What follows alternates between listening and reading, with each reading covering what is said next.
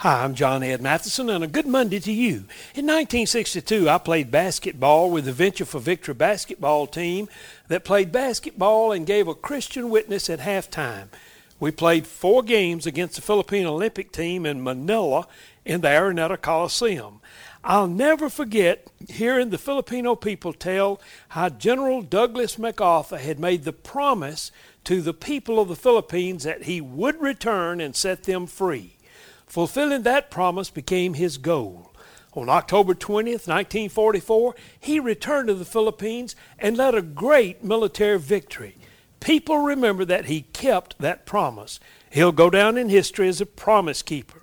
We need to keep promises. I'm glad we worship a God who always keeps his promises.